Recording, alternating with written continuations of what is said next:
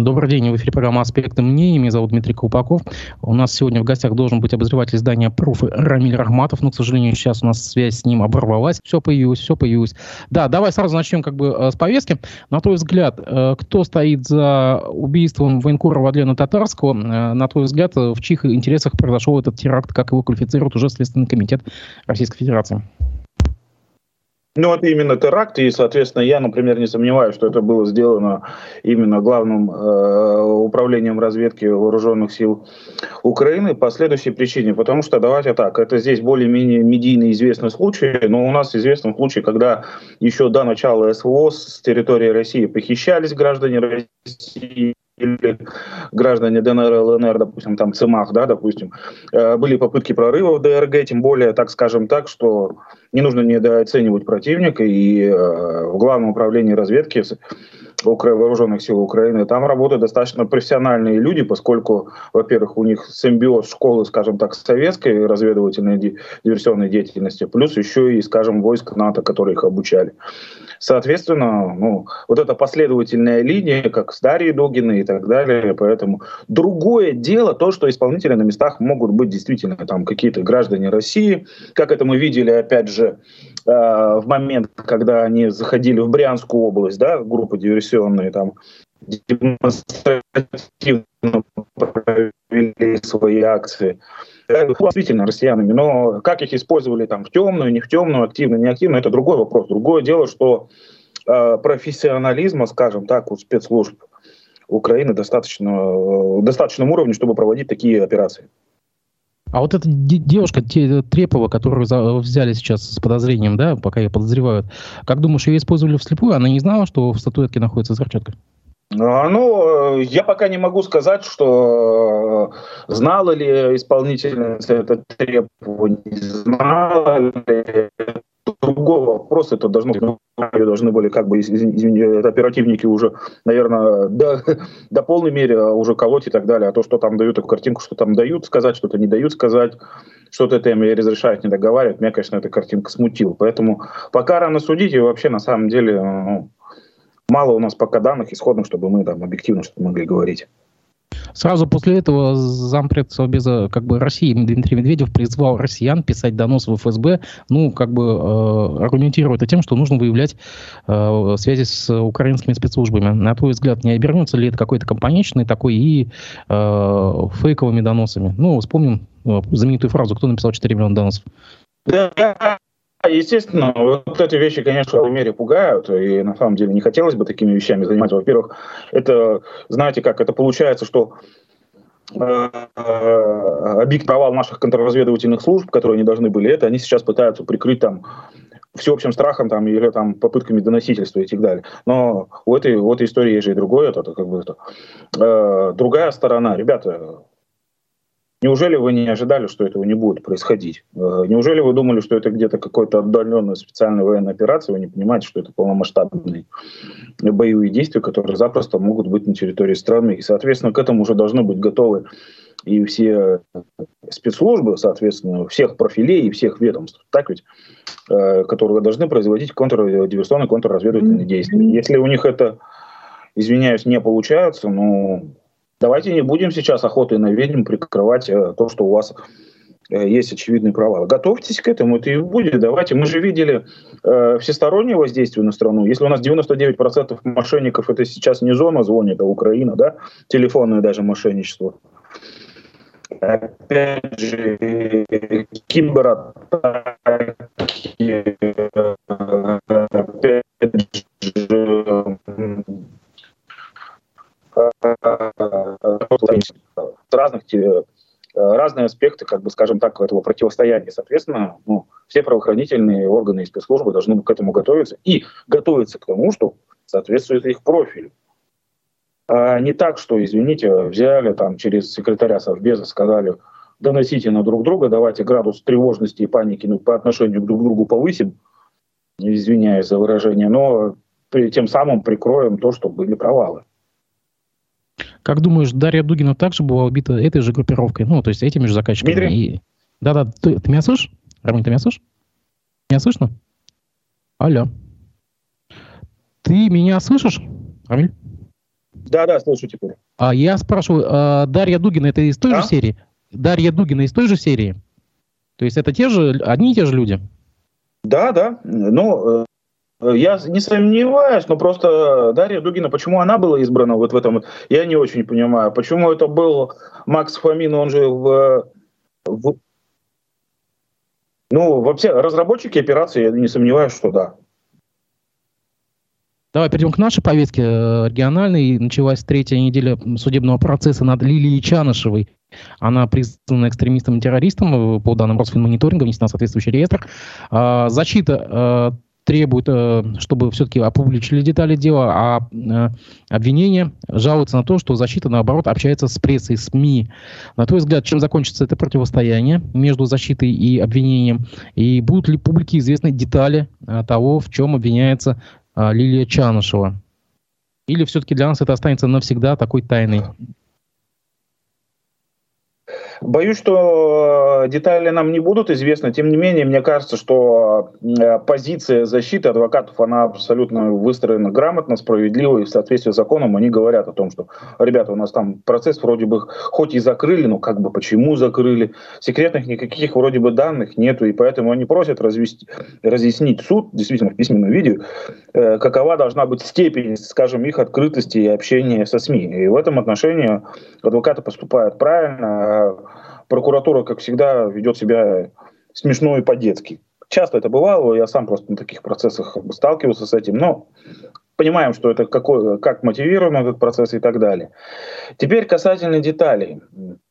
Как сказать? Э, тут же очень сложный момент, и мне кажется, что все-таки должны важную деталь открыть. Если мы говорим о том, что э, то, что вменяется Чанышева, в частности, там, скажем, руководство организаций и, скажем, подразделением экстремистского сообщества, то здесь должна быть конкретика. Если нам вбрасывали до этого и постоянно нам говорили о каких-то там суммах денег, которые через уфимские штабы, которые, напоминаю, да, запрещены и все прочее, да, прокручивались через это, ну, давайте продемонстрируйте, какие это были средства. Тогда э, у нас общество будет меньше вопросов. И мы будем понимать, что Чарнышева, конечно, как человек, который не было никаким там выгодоприобретателем от этих тем. На самом-то деле я очень сомневаюсь в ее каких-то преступных намерениях. Вот, это мое личное мнение, да. Скажем так, я тут не пытаюсь оправдать там, экстремизм или терроризм, но просто насколько я ее знаю, да, насколько это мне сейчас позволительно эту степень выразить, скажем так, сочувствие к ней. Но э, Вопрос же в том стоит, что если, допустим, вы э, следствие, э, суд смогут нам доказать, что действительно какие-то там суммы прокручиваясь через уход, это уже будет другой совсем вопрос, и другой коренкор, и, собственно говоря, мы скажем так, что ну, понимаем, что осталось без вины виноваты, но так сложилось. Тем более мы же видим такую ситуацию, когда у нас по, по России из вот этих организаций, которые сейчас запрещены, да, признаны террористическими там, или экстремистскими, да, все руководство там, оно по, поуезжало, а вот крайними остаются такие, как Чанышеву и парочку, парочку еще там молодых людей по всей стране, да, за всю страну.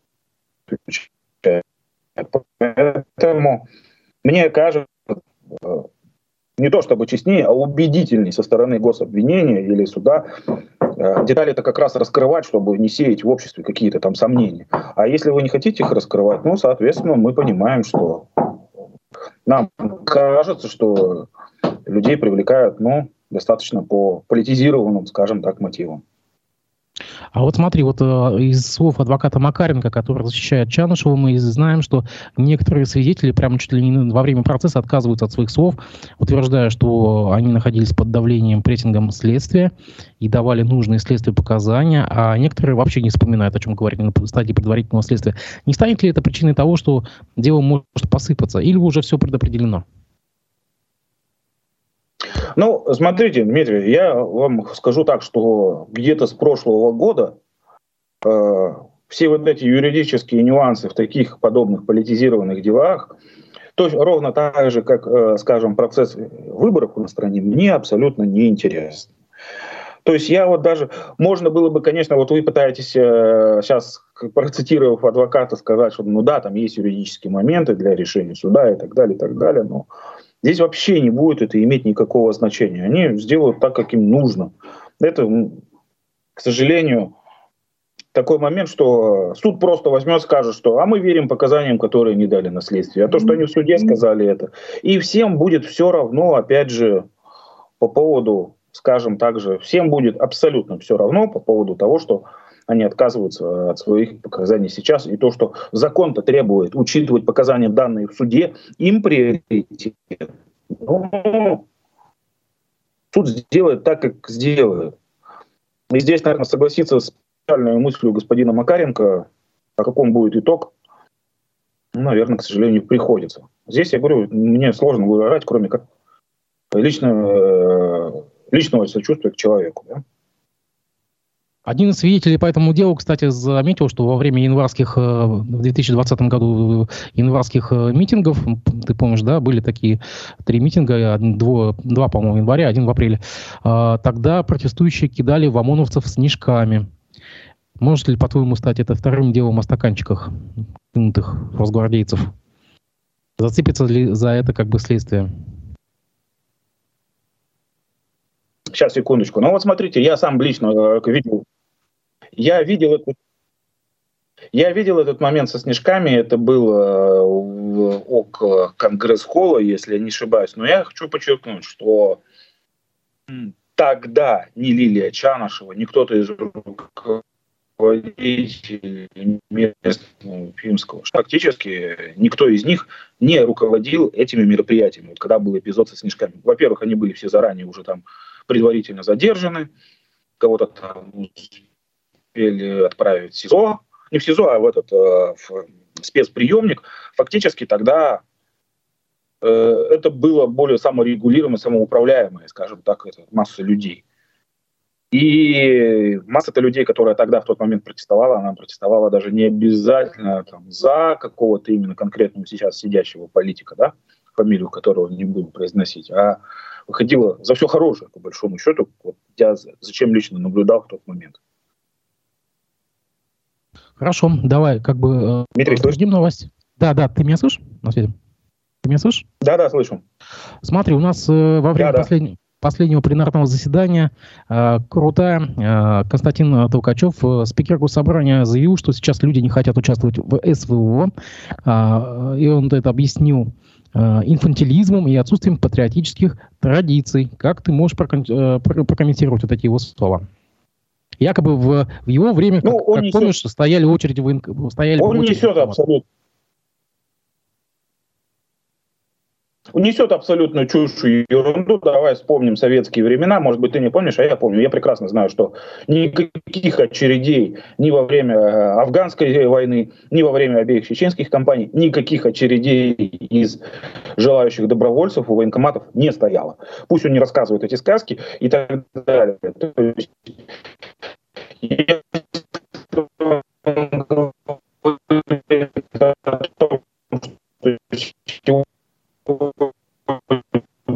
Рамиль, Рамиль, Рамиль, Рамиль, у нас очень плохое соединение, я тебе, знаешь, что хочу предложить?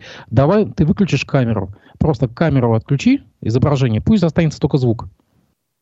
Вы, выключи камеру, изображение выключи. Да, изображение выключи, потому что у нас очень плохое соединение. Просто изображение выключи, оставь только звук. Давай так попробуем. Давай. Ага. Так, а, повтори, пожалуйста, свой последний тред, потому что все ушло в, в цифровую мешанину. Еще раз говорю то, что на самом деле, на мой взгляд, то он несет лютый бред никаких очередей из поколения молодых людей времен э, господина Толкачева не стояло в очередях в военкоматах ни во время Афганистана, ни во время обеих чеченских кампаний. Это раз. Не стояло. То, что сейчас они стоят в очередях, а молодые это вот, извините, сопоставить возраста каждое свое время. Это раз. Во-вторых, если ты говоришь о том, что мы потеряли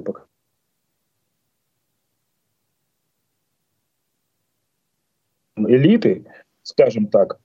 Слышно ли? Да-да, говори, продолжай, продолжай. Вы своим поведением элиты, наоборот, э, разуверили нас. И с другой стороны, вот я говорю, повторю свою мысль, которую Дуэт на прошлой неделе сказал о том, что чтобы люди стояли в очереди, у людей должно быть полное осознание того, что, э, что на самом деле сегодня происходит. Если, извините, сама же власть говорит о том, что у нас какая-то отдаленная специальная военная операция одной рукой, да, с точки зрения закона, но при этом нас призывают. Люди не очень понимают цели и задачи. При этом цели и задачи на самом-то деле особо не обозначаются, кроме общих целей, там, э, общих слов. Да? Соответственно, у людей нет восприятия такого и сравнения психологического, как с Великой Отечественной войной. Если вы хотите, чтобы было это восприятие, так и назовите все вещи своими именами. Соответственно, э, ну, людей за это нельзя винить, потому что, ну, Люди просто еще психологически к этому не готовы. Не потому, что у нас люди плохие, не патриотичные, а потому что дело в том, что нет в голове вот этого осознания, вот этого чувства причастности к. Кому-то. Потому что сама же власть своим поведением, э, с тем, что, опять же, те же депутаты как скрывают все свои доходы, перестают закрывать все свои декларации, как у чиновников из Росреестра убирают данные, мы журналисты не можем, и многое прочее, оно-то и как раз э, настраивает людей как раз в неверие. Это они своим поведением. Хорошо, давайте тогда, когда у нас хотя бы процентов 10 депутатов вот завтра, которые молодые, снимут с лесами и уйдут добровольцами, а не только Влад Гумерович Чумадилов, да, за что ему респект, да, вот остальные молодые, там, Денис Назаров, там, или прочие депутаты пойдут э, мобилизоваться добровольцами, ну, мы посмотрим, сразу градус доверия повысится. Я уверен, что вслед за ними множество простых людей пойдет. У нас тут был коммунист Рустам Хафизов буквально на, на днях. Он заметил, что ведь Саудович Толкачев, он же генерал, э, по идее. Да, что целый генерал МВД. Мог бы показать Пусть пример он может поехать, вот давайте так, скажем, проблема. У нас э, э, региональные главные управления внутренних дел пришли разнарядки отправить сотрудников туда, на новые территории, да, поднимать работу МВД или Росгвардии. Так вот, нет, у нас в нашей республике даже недобор кадров да, МВД. Что мешает целому генералу МВД в отставке восстановиться и где-нибудь в Луганске или в Донецке или в Херсоне или в Запорожье выстраивать работу органов внутренних дел. Тем более громадный преподавательский у него и методический опыт имеется. Да. Но между тем, э, пока Толкачев говорил эти слова, в Калининском райсуде закончился судебный процесс над военкомом э, Воропаевым. Он получил условный срок в 6 лет, 6, э, 6 лет вместо запрашиваемых прокуратуры 8 годам за то, что он продавал билеты золотой молодежи, там, хоккеистам, футболистам, много кого на билете на самом деле. Но как можно вот это все коллерировать вместе, как бы как это можно все сложить? То есть как тут Толкачев... А, мне, а это очень некрасивая картинка. Почему профессиональный военный, который делал карьеру, да, а, продавал именно, именно по этой же, опять же, по своей линии занимался а, коррупционными делами, условно говоря, и получает только условный срок. Ребята, надо было его 6 лет полностью нормального срока дать. И надо было из зоны сразу прямиком, блин, со снятием погонов идти в штурмовики Вагнера. Вот. вот это было бы, наверное, на мой взгляд, справедливым э, приговором в данной ситуации. Но если оторваться от, конкретно от самого господина Воропаева, я бы хотел отметить следующий момент. Эта история даже не про него самого Воропаева, или даже не про этих хоккеистов, которые не только покупали там или футболисты себе военные билеты, но которые там, извиняюсь, э, у нас э, организовали себе дипломы в нефтяном университете, да, а это же был поток, это были эти. Я помню, как пять лет назад мы лично сами вы видео выкладывали, как открытый чум, около, около уни, нефтяного университета открывается багажник, а там, блин, полный багажник денег. Я прекрасно знал, где кого из преподавателей, там целые группы этих преподавателей. В итоге это все почему-то через год, через два оборачивалось только такими отдельными эпизодами уголовных дел вот, в отношении отдельных преподавателей. Хотя выстроенная целая система. Теперь выстроена целая система не только в этом Уганту. У нас выстраивалась э, целая система этих решал. В этой истории же тоже решала. Давайте вспомним, что если у нас раньше было известно решало Пономарев, то в этой истории у нас бывший сотрудник да, полиции, который там все это организовывал, ходил посредниками, все делал, опять решала. То есть все, все у нас вот так вот как-то странно, странным образом делается, что э, есть конкретные люди, есть конкретно организованные группы, но почему-то до судов доходят только единицы людей с индивидуальными этими. А если бы им вешали бы статью по организации преступного сообщества, а также это же устойчивые группы, это же неоднократное деяние, повторяемость. Но вот хотелось бы больше от наших правоохранительных органов дел именно по статье об организации преступных сообществ. Это таковыми я их считаю. Ну вот видишь, Воропаев обелечивал золотую молодежь, а там, а, допустим, гаишник Шайбаков подозревается в том, что он торговал э, правами, у Генту торговал дипломом. Действительно, целая система какая-то, мне кажется. Вот. И, и еще, кстати, у нас впереди по Шайбаку, по-моему, будет судебный процесс. Посмотрим, чем закончится. Так, Может... сам, Самое интересное, что я не сомневаюсь, что все вот эти люди, даже в разных, в разных, которые вроде бы по разным делам, я вообще не сомневаюсь, что они все друг друга знают и что у них есть промежуточные вещи. Но давайте так, Шайбакова вспомним. Интересная история, э, да, там, когда для одной госпожи Хабибрахмановой он машинки там, да, организовал 16. Из-за этого 16 автомобилей, которые там э, участвовали в наследственном споре после смерти Э, Фавиля Хабибрахманова, это наши самые известные в республике эти производители, скажем так, продукции овощной. Да, а сейчас вот, например, есть информация, что есть интересы там, к Алексеевскому, да, у госпожи Хабибрахмановой.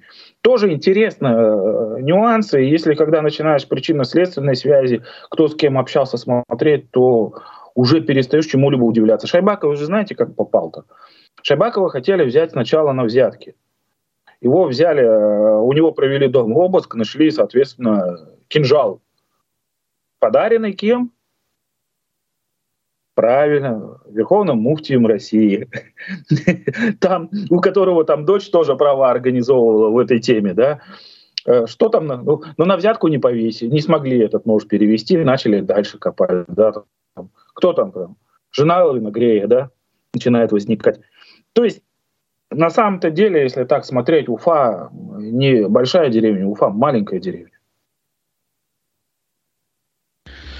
Да, действительно, все друг друга знают. А, между тем, Верховный суд Башкирии отменил постановление Октябрьского районного суда Уфы, который в начале марта признал лидера общественного движения «Стоп Башарте» с Альбертом Рахматулиным виновным в нарушении порядка проведения публичных мероприятий. Я тебе напомню, что он э, стоял около мэрии в тот момент, когда там проходил такой перформанс, люди вышли с грязной посудой и нестиранным бельем.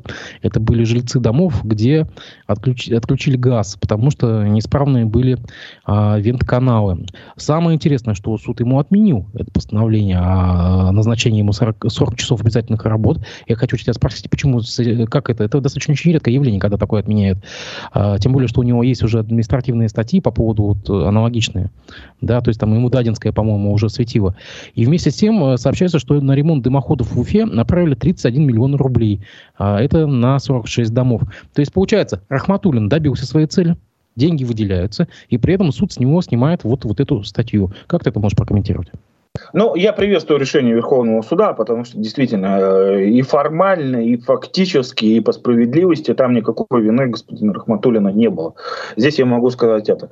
Почему пошла власть в той или иной своей ипостаси в лице Верховного суда на такой шаг, я думаю, что, скорее всего, связано с тем, что все понимают, что требования э, Рахматуллина, они последовательно эти многие не сколько политический характер носят, а сколько действительно остро социально-экономические требования, и которые настроение у людей действительно как бы здесь справедливы, потому что ну и опять же, и думаю, муниципальные это власти от всех вот этих режимов, тарифов и так далее, сами не в восторге, они все понимают, потому что, скажем так, вот этот э, рынок теплоносителей, электричества и прочего в республике сложился так, что он достаточно, скажем, высокий по тарифам, чем у соседей, да, скажем так. Это уже же признанный факт, и, соответственно, чиновники понимают, что это всегда будет степень напряжения. Поэтому, как бы, я думаю, что в какой-то степени э, с этим связано тем, что требования действительно носят справедливый характер. Касательно истории с этими дымоходами, да, э, я вам напомню о том, что у нас существует, опять же, фонд э, региональный оператор там, кап ремонта, сколько денег собирается, да, э, во-вторых, мы, я напоминаю о том, что у нас есть управляющая компания, которая с людей денег. Почему такая история получилась? Вот у управляющей компании вдруг денег нету, значит, скиньтесь, да, граждане, хотя бы там, извините, Повтори, пожалуйста, свой последний трек, потому что ты снова куда-то ушел в, в цифровую мешанину. Я считаю, что этот ремонт этих дымоходов должен был быть силами и ресурсами управляющих компаний и, опять же, фонда капремонта, а не дополнительные деньги из бюджета республики. А то, что как бы эти деньги все-таки выделяются, это заслуга э, Альберта, или все-таки это без, без его бы участия сделали бы? Я думаю, в любом случае это его заслуга, потому что он эту все равно подсвечивал, хотя люди как бы и сами обращались мест в СМИ, в различные, в том числе и к нам, из разных этих домов. Тем не менее, а, Альберт так или иначе э, тему подсвечивал, ну и надо его за это... Да. А между тем, Уфимский райсуд вынес приговор в отношении бывшего начальника отдела градостроительного контроля мэрии Уфы Рустама Тухватулина его зама Азата Шехметова. В общем, всем а, дали приличные сроки. Как ты можешь прокомментировать это дело? Все-таки, смотри, люди, люди получили очень большие сроки, а как бы не условные. Комментировать его особенно странно. Людей поймали за руку, поймали сотрудники ФСБ, их там ввели, это понятно. Эти ребята просто вели себя достаточно предельно цинично и нагло, за, на, на чем их поймали. Поэтому с точки зрения самого дела, то, собственно говоря, каких-то нюансов особенного интереса нет. Но я хочу следующий момент сказать, что по моей информации, по моей информации, эти люди ходили э, в тесный круг общения человека под фамилией Бабаян. Это который в Москве был задержан? Да. И которого называют братом. Ну, еще неизвестно, брат, не брат ли, а как бы, а как они могли быть связаны с ним? Ну, насколько мне известно, это были, э, скажем так, они, они общались очень тесно, плотно и так далее. Более того, я вам говорю, напомню, что господин Бабаян в Уфе передвигался на автомобиле, которая принадлежит группе компаний, владельцам э, компании Су-10. А я это точно, пока это, вот только это, это точно известно? Это точно известно, что он здесь был и так передвигался? Ну, мне это достаточно. Я, я во всяком случае, мне в этом, э, мне в этом, э, об этом достоверно известно, пока большего чего-то не могу раскрывать. А сегодня проф Я знаю то, что, что он ездил в Уфе на этом автомобиле. А сегодня проф опубликовали заметку 30 миллионов рублей на поездку в Беларусь. Можешь подробности рассказать об этом? Ой, к сожалению, я пока не увидел эти все. Ну, это все открытые закупки, но это при том надо учитывать, что 30 миллионов это минималка, которая только засвечена в государственных закупках. Я обращаю внимание на следующий момент, что все эти закупки задним числом. То есть они уже никто не стесняется, заранее ничего не делается, они все это делаются, опять же, делается задним числом, конторы, опять же, которые при управлении делами сами как бы тесно с ними аффилированы. А вот мы знаем, что вот недавно был иск ЮТР за вертолетные услуги. Это все из одной серии?